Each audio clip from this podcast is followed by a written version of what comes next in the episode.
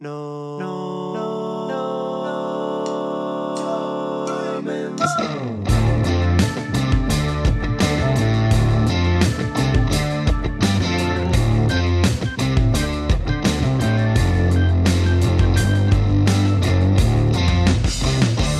Hey everybody, Norm over here from the Norm's Rare Guitars podcast, and I want to wish you guys a happy holidays, happy Hanukkah, a Merry Christmas, Happy New Year, Happy Kwanzaa, Happy Festivus, uh, happy everything, you know. And we're really grateful for you guys listening to the podcast. It's the first year of the podcast, and what we're trying to do is we're trying to share with you uh, some of the great artists that come into the store, and we've got a lot of new surprises for next year. A lot of great artists that are coming up, and as a special gift, we're going to do a podcast. This will not be video. This will just be a straight podcast with my buddy Elliot Easton from the Cars, one of the all-time great guitarists. He's going to talk about all his history with the Cars and a lot of his other side projects where he does uh, music to movies and all kinds of other stuff. So it's going to be very interesting. And please tell your friends, tell your cousins, tell your brothers, sisters, even tell your enemies if you want. I don't care, you know, but tell everybody.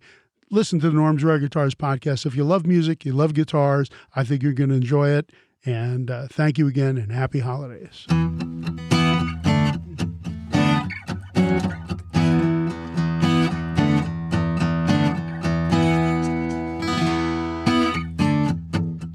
Hey, everybody. It's Norm from Norm's Rare Guitars podcast.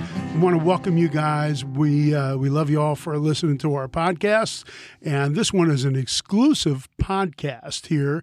We've got my buddy Nick Dias, who is, works with me at the store, is my old partner for many years, and the great old friend of mine, Elliot Easton from the Cars, and uh, I'm so honored that Elliot that you're here with us today. I mean, it's it's always great to see you, and uh, he's afflicted left-handed guitar player, you know. So I'm right. left-handed, but I learned to play right-handed. That's probably why I'm not that good. Maybe if I was left-handed, I could learn play to like play you. is a subjective thing there, Norm. But Do you know that? you know that the, the, the origin of left-handed, the, the, the word is, is sinistral. That they thought Really? you sinister. They Yeah. thought if you were left-handed, Oh, you were in right, league with yeah. the devil. yeah, Did I say Then- I wrote with my left hand? I, I'm, I they might be right. I take Yeah. that back. So I just want to say um, I brought Nick Sinister. along because uh, Nick is an old friend of Elliot's as well, and Nick, you know, he has that fake British accent, and all of us, all of us American guys, we used to use that accent to Uh. get girls back in the day. Did, did you do that? No, I did not. I, you I you had too thick of a New York. I had nothing to it use to get girls back in the day. Uh, there you go. Well, you played guitar. I played so, uh, I got one girl. I married her for 50 years. I said, figured anybody that is crazy enough to be with me, I better keep her. Yeah. So 50 go. What a luck years I've. I've been with Marlene, and uh, God bless her for putting up with me. But uh, and you know, and I always say, you know, she keeps pots and pans around. Not that she cooks, but just to whack me over the head here and there. You know. So, but I got to say, All right. um, Elliot, you know, I mean. I know you're a huge Beatle fan, and um, I know what it meant to me back in the day when the Beatles first came out. I mean, it really everything was turned on its side. What do you think? How how did that affect? Well, I, I, I just cannot overstate it. You know, um, I was one of those millions of people watching the Beatles February 9th, 1964.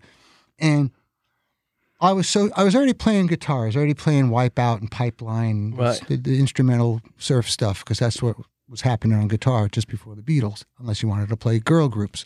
right. And uh, it, it shook me up in such a way that I couldn't even sleep that night. Like my whole body was vibrating. I was like galvanized, and I saw my future, and just looked everything about it. They, they just So the looked so great, and everything about them was different. Like we never saw a violin-shaped bass or. right. So Yeah. there really wasn't a guitar band that you could latch onto before the Ed Sullivan. Well, show? the thing of it is, is that the first big wave of rock and rollers had ended, right? right. And I- Just as I was The, sort of- like the fifties, Yeah. the Elvises and Bill And- and- Haley. Well, yeah. it was the Ventures Wait a and stuff second. like that. So, so the guitar was in the in the current pop, just pre Beatles, wasn't really dominant. Right. It, it- only Duane Eddy and like the Ventures and surf music had guitar out front. The rest was like Right. orchestrated Ronette, Spector, or pop songs, brill building stuff. Right. Prior to the Which for a little, uh, for a young mod like you, it was is probably great. a bit. It was good, but a I bit square, it, but it wasn't like Chuck Berry, like guitar being in the front.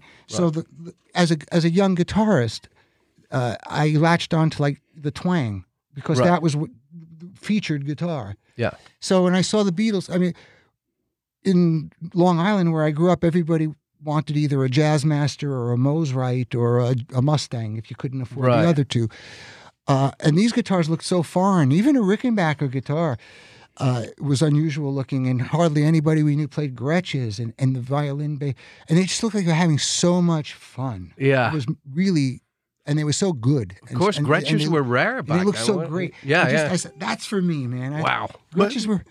You know, but don't forget, it wasn't just. I mean, it was everything. It was I mean, it was the, the way I music. the way I put it is like the Earth tilted slightly on its axis. that night. Absolutely.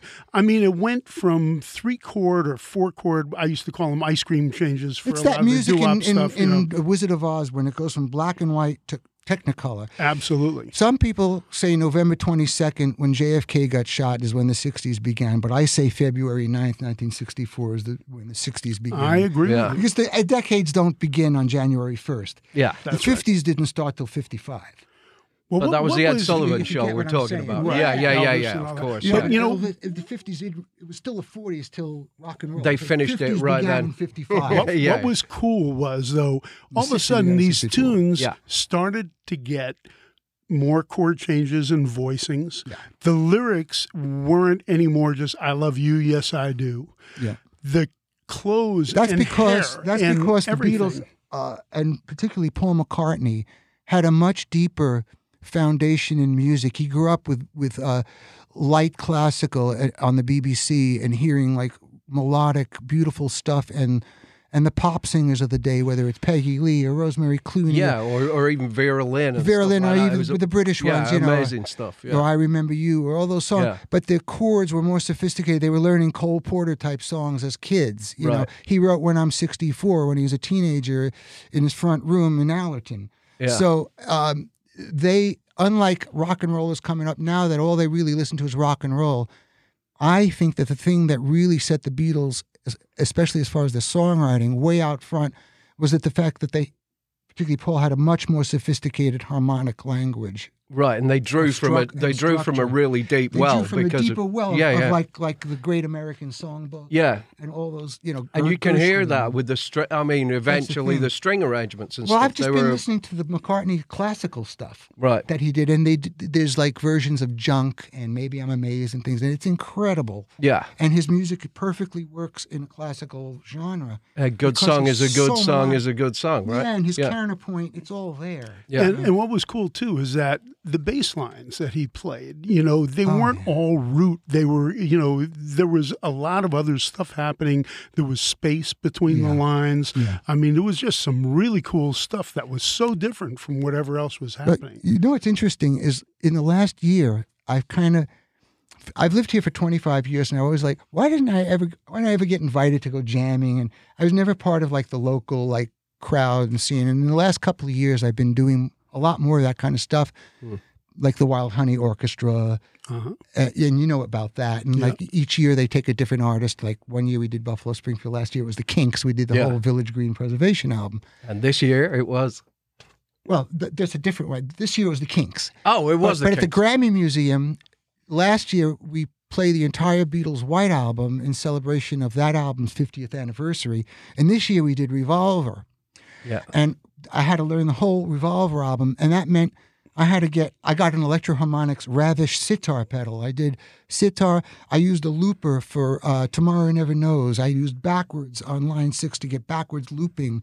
Wow. I, I did all, and McCart- the, what triggered me wanting to talk about was you talking about Paul McCartney, and my observation was interesting to me that it was much trickier trying to learn Paul's guitar parts than George's. Really? Because George plays like a guitarist. He Yeah. plays in the boxes, Obvious. in the pentatonic, and Paul is just playing musical ideas. Yeah. So, like, I had to learn the solo for Taxman. And Oh, that boy. thing was a, a bitch. Yeah. You know, it was like cracking a code. We go, Yeah. There's like hammers and pulls, and it, it was like a, like a I over and over again, and and same thing like on the White Album, like his solos, like Helter Skelter and Back in the USSR, are way weirder and more unusual Yeah.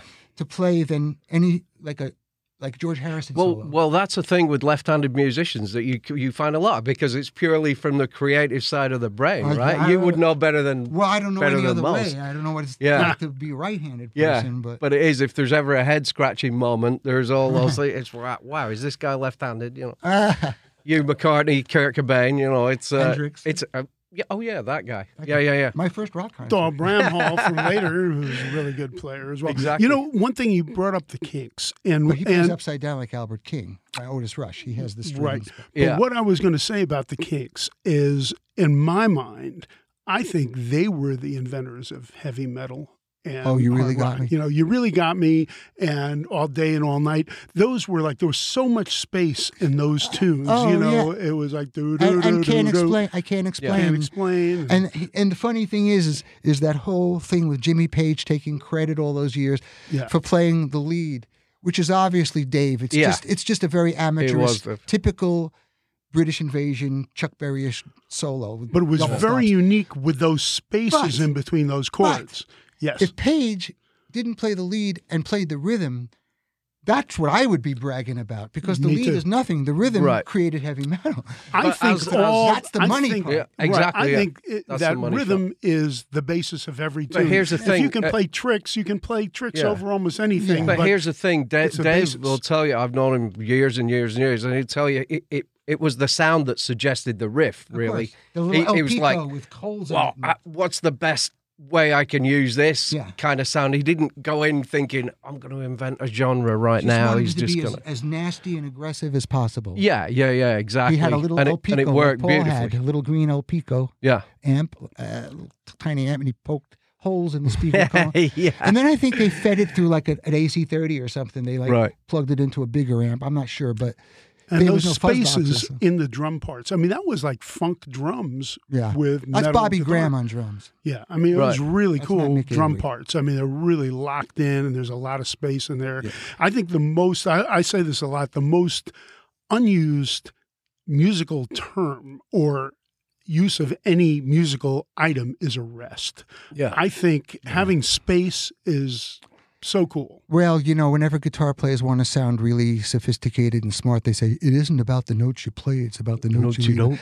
Yeah, and it's like, really? yeah, yeah, yeah. yeah. Stop the presses. Yeah. Well, here's the thing. Uh, let me just interject this as well about style, since we're talking about the Beatles. uh, I vividly remember the day in 1978 when your debut album came out, and it was the first time in years that we'd heard modern songwriting and the way you guys used chords and everything put into a beautiful modern setting that was at once very, very musical and rich and also so f- hip. Oh, you couldn't thank stand you. it. That's It- so nice. Oh, I, yeah, I'll never forget hearing that record for the first time it, from the off, and and I still, you know, every track is just a killer. And we were so influenced by British music too. Yeah, and you know, well, who were they influenced I- by? Who? The Yeah, British. The Americans. Yeah, Of course. well, I mean, it's funny how everything kind of Yeah. goes around I- in a big yeah, circle. They gave our music back to us, but in a in a, in a form that white teenagers love, like cute guys in little skinny suits and right? You're you're welcome. and and and fourteen year old girls went out of their minds. Yeah, with the but same no- music that they'd never even heard of that was on R and B radio. Right. Yeah, but nobody had heard anything like like the opening bars of Good Times Roll. It was Ah. like, what is this? This is fantastic. It was kind of a Beatles moment for a lot of Hmm. English guys my age. You know, it was. Uh, Well, here's one for you. I mean, I always cop to it. People ask me on Best Friend's Girl. I kind of adapted the lick from the Beatles. I will. Mm, And it's very similar. which is a Lonnie Donegan riff anyway. yeah, I think.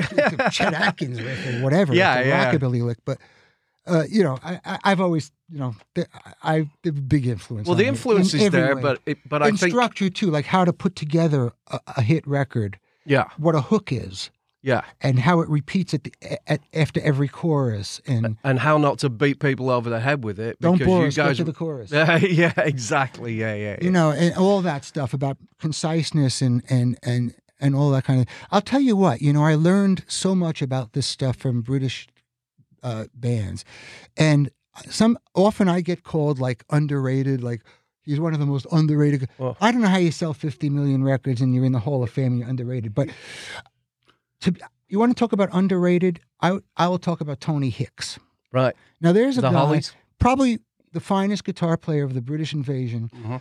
the coolest hooks, real finger twisters, you know, uh, like Look Through Any Window intro and things like that.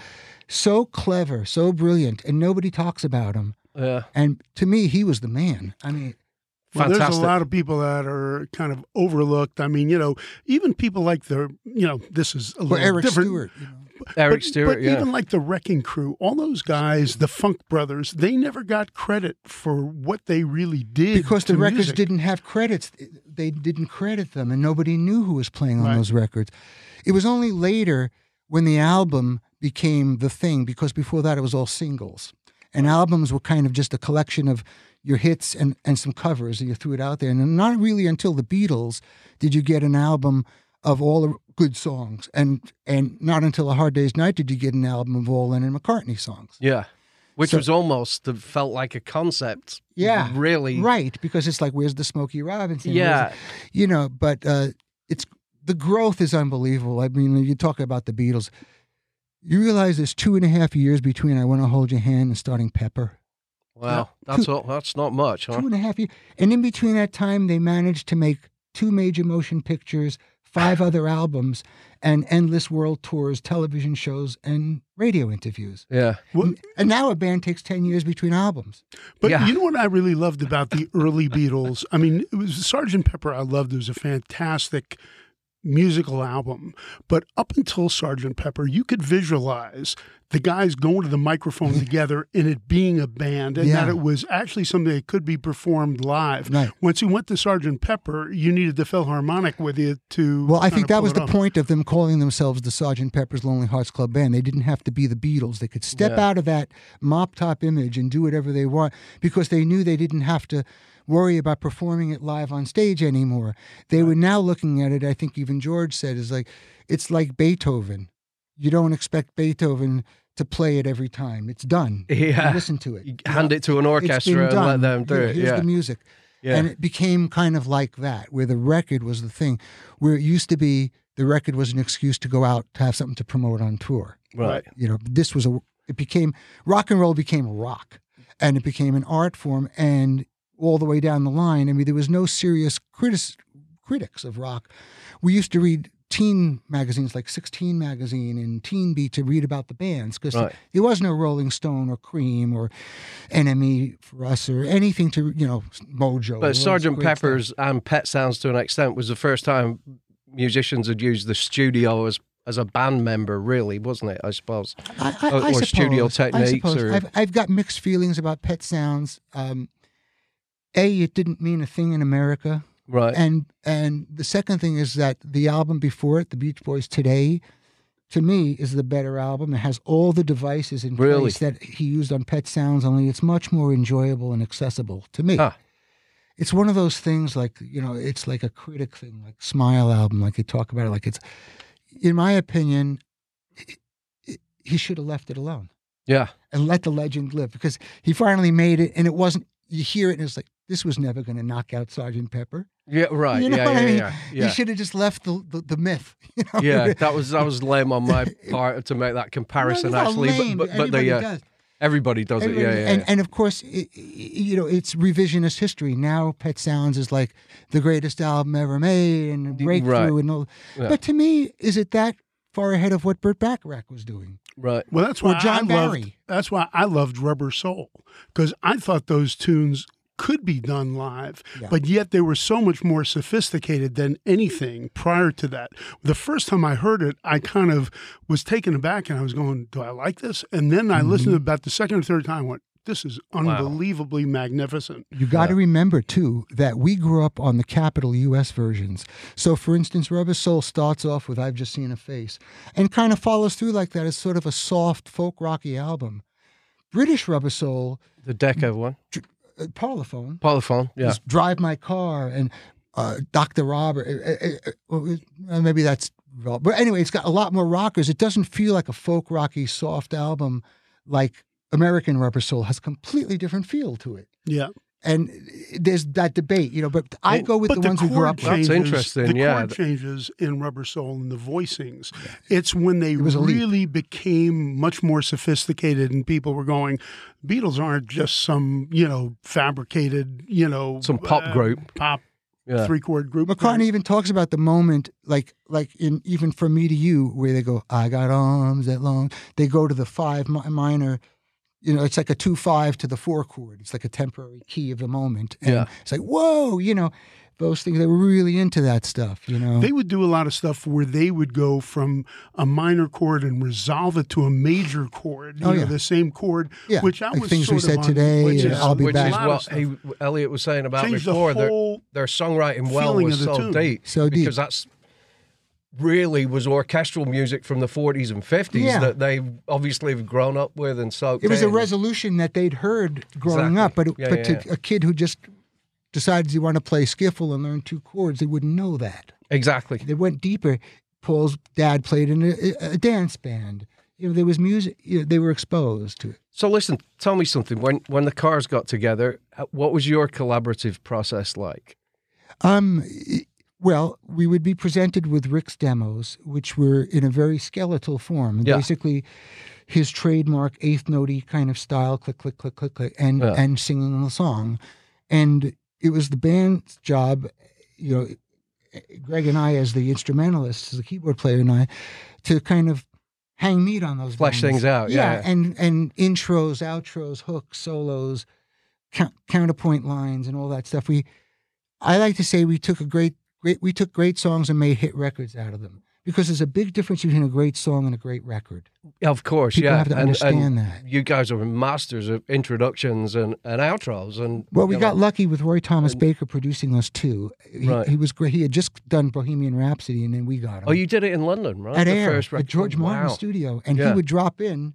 and Really? listen, Really? And we were like, you know, we'd never been anywhere before. I was 23, and he was and george martin's coming in he was taking here naps on the sofa in front of the mixing desk, and other people that worked at Air told us he's just giving you his ultimate compliment, which was that's not bad actually. Wow And we were like, oh, man. and they were like, no, no, that's that. When he says that, Yeah. it's amazing. It's, he, said never that says about sergeant pepper Yeah, yeah yeah not yeah. bad Well, actually. not that bad That doesn't suck. yeah You know, and then there's, uh, you know, we're going to go to some of the other stuff that you've done since the Cars. One thing is with Andy, who did the Beatle book And the, Rolling Beatle Stones and the book Bigsby Ro- book, Right. So Empty I mean, he's a great right? author Yeah. and he's a great musician too. and a great friend, beautiful Yeah. guy. so, and those books are pretty spectacular. Well, yeah, I mean, the Beatles Gear book has kind of become the Bible for. I mean, if you look to Mark Lewisohn for everything else, the Right. recording sessions and the history, uh, Andy has any every piece of gear they ever used from the day they started with the Quarrymen to the day they broke up and last played on the roof of Apple. Yeah. wow amazing It's a cool book. Well, And now a word from our sponsors. Do you have neuritis, neuralgia, big feet, flaming head, or soft coffee? Try Zunton. Available in economy size packages. Try them today. I May have a cause slow drowsiness. brain. Is there anything they can do for that? Z O O T A N. That's Zuton. Zuton. All right, there we go. may cause drowsiness Bingo. Can I can I just have uh, rattle on about the cars a little bit more because Yeah, we talked really about the Beatles. I, I'm I'm kind of fanboying out here a little bit because those those I was 17 when uh, when the Cars record came out and it that was a, a sort of a Beatles moment for me because it was it was uh, you just gave me goosebumps. just the just the coolest music I'd heard for a long time by these, these guys that looked like they just crawled off a spaceship but were obviously fantastic musicians Yeah. and uh, knew how to write songs and things like that. That really changed the game for a lot of musicians my age as far as writing introductions, writing lead breaks, Mm. specifically things like Best Friend's Girl and what Mm-hmm. have you, which just blew everybody Oh. blew everybody's mind. And then put, you know, like changing the drum beat slightly in the middle of the Turning it songs. around and just what I need. Yeah, so you so you just hear these little tricks and hooks and and David wow, says he you planned can do that. that. I remember it as being an accident that the beat got turned around. We said, "Whoa, that's good. Let's do that every time." Keep that in, yeah. He says no. I don't. You know, Yeah. forty years ago. wow. So there was that, I uh, which every track was a killer, and then the next one was uh, was it Candy O after It was that? Candy. The second one. Yeah. and that was uh was that done in London or America? That was done right here at Cherokee in L.A. Oh, really? Yeah. Cool. Yep.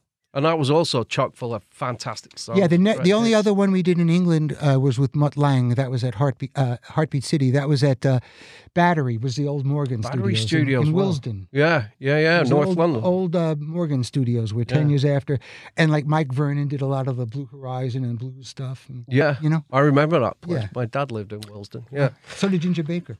I, I, he did, yeah. And Kofi Baker, I used to play with his son, yeah. I know. Wait. He's so cruel to his son. Man, I saw that. Uh, he's a Jesus Christ. strange and interesting person. Parenthetically. Yeah. Okay, cars. Anyway, all the musicians I knew, I knew that were that were first starting to express it, you know, try and make a career In out of being a musician. In England? yeah, it was a, it was a lesson in how to write Wow. pop songs. Because, you know, our first experience of going to England wouldn't have made us think that. Uh, Right. They would. We came. I don't know if you remember this, but uh, we put out a picture disc of. Uh, With the steering wheel and the girl. no, it was just like an antique car. It was just like Oh, a yeah, picture Yeah, yeah. thing, and we got accused. We got accused of only supplying it to the stores that report. Oh, It record was in every Boots pharmacy. It, Yeah. it was nonsense. And then we got this reputation of being somewhat like calculated or like like like we, like like we fiddled our way into the charts and we never, you know. And the British are very suspicious of that and you know kind of like you know how they build I you up and didn't- then only to knock you down. Well, that was new. That's news to me. I just remember that period.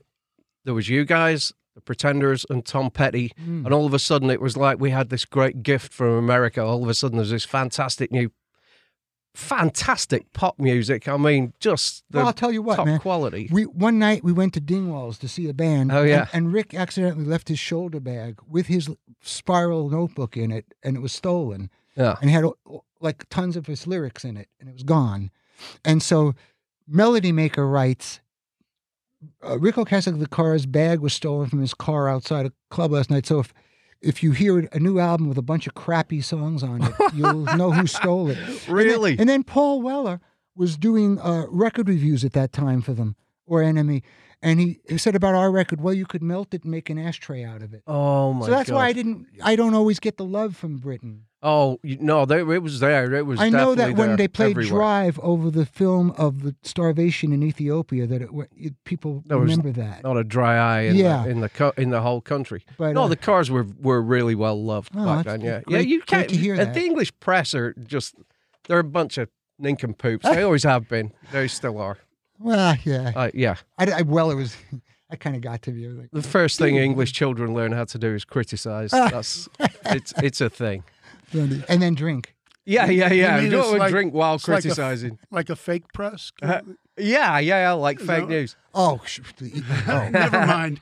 Yeah, yeah. Uh, you know, uh, there's something I want to talk about that, sun, uh, you know, Elliot and I go way back. And about 20 or so years ago, a buddy of mine said, Hey, you need to check out this movie, Corn Dog Man.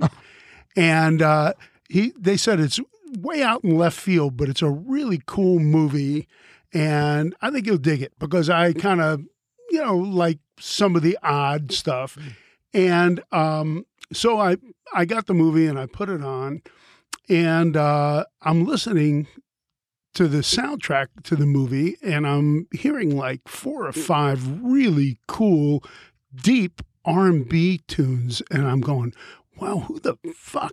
Did the soundtrack to this movie chose those tunes, and I sat there and I waited. And at the end of the movie, I don't usually sit and look for I credits, you telling me. but I said, um, I, I want to see who did this because it was so deep. I'm other than guitar, it's probably the one thing that I'm kind of really well versed in is American R and B and a lot of obscure R and B because I really, you know, people think of the Temptations and Oh, think of yeah. My Girl, and there's so many great tunes Oh, that the Temptations did besides My Girl. Not to mention, I Muscle Shoals and Dan and Absolutely. that. And then there's other stuff like one of my favorite tunes of all times is this tune, That's How Heartaches Are Made by Baby Washington. Mm. There's, um, I, it, it's a tune that should have been a gigantic hit. It's it's a, just a fantastic That gets back to the. Beatles. Like, who knew who Arthur Alexander was? Right. You know, Absolutely. and the B sides that they did. You know, Well, actually, with the Beatles, Look. I mean, by accident, you know, in the old days, you would get a single and you wouldn't even bother listening to the B side because it would be so lame. It was just like something we got 10 minutes in the studio. Throwaway. Let's throw something Yeah. down, whatever it is. Yeah. It was a giveaway.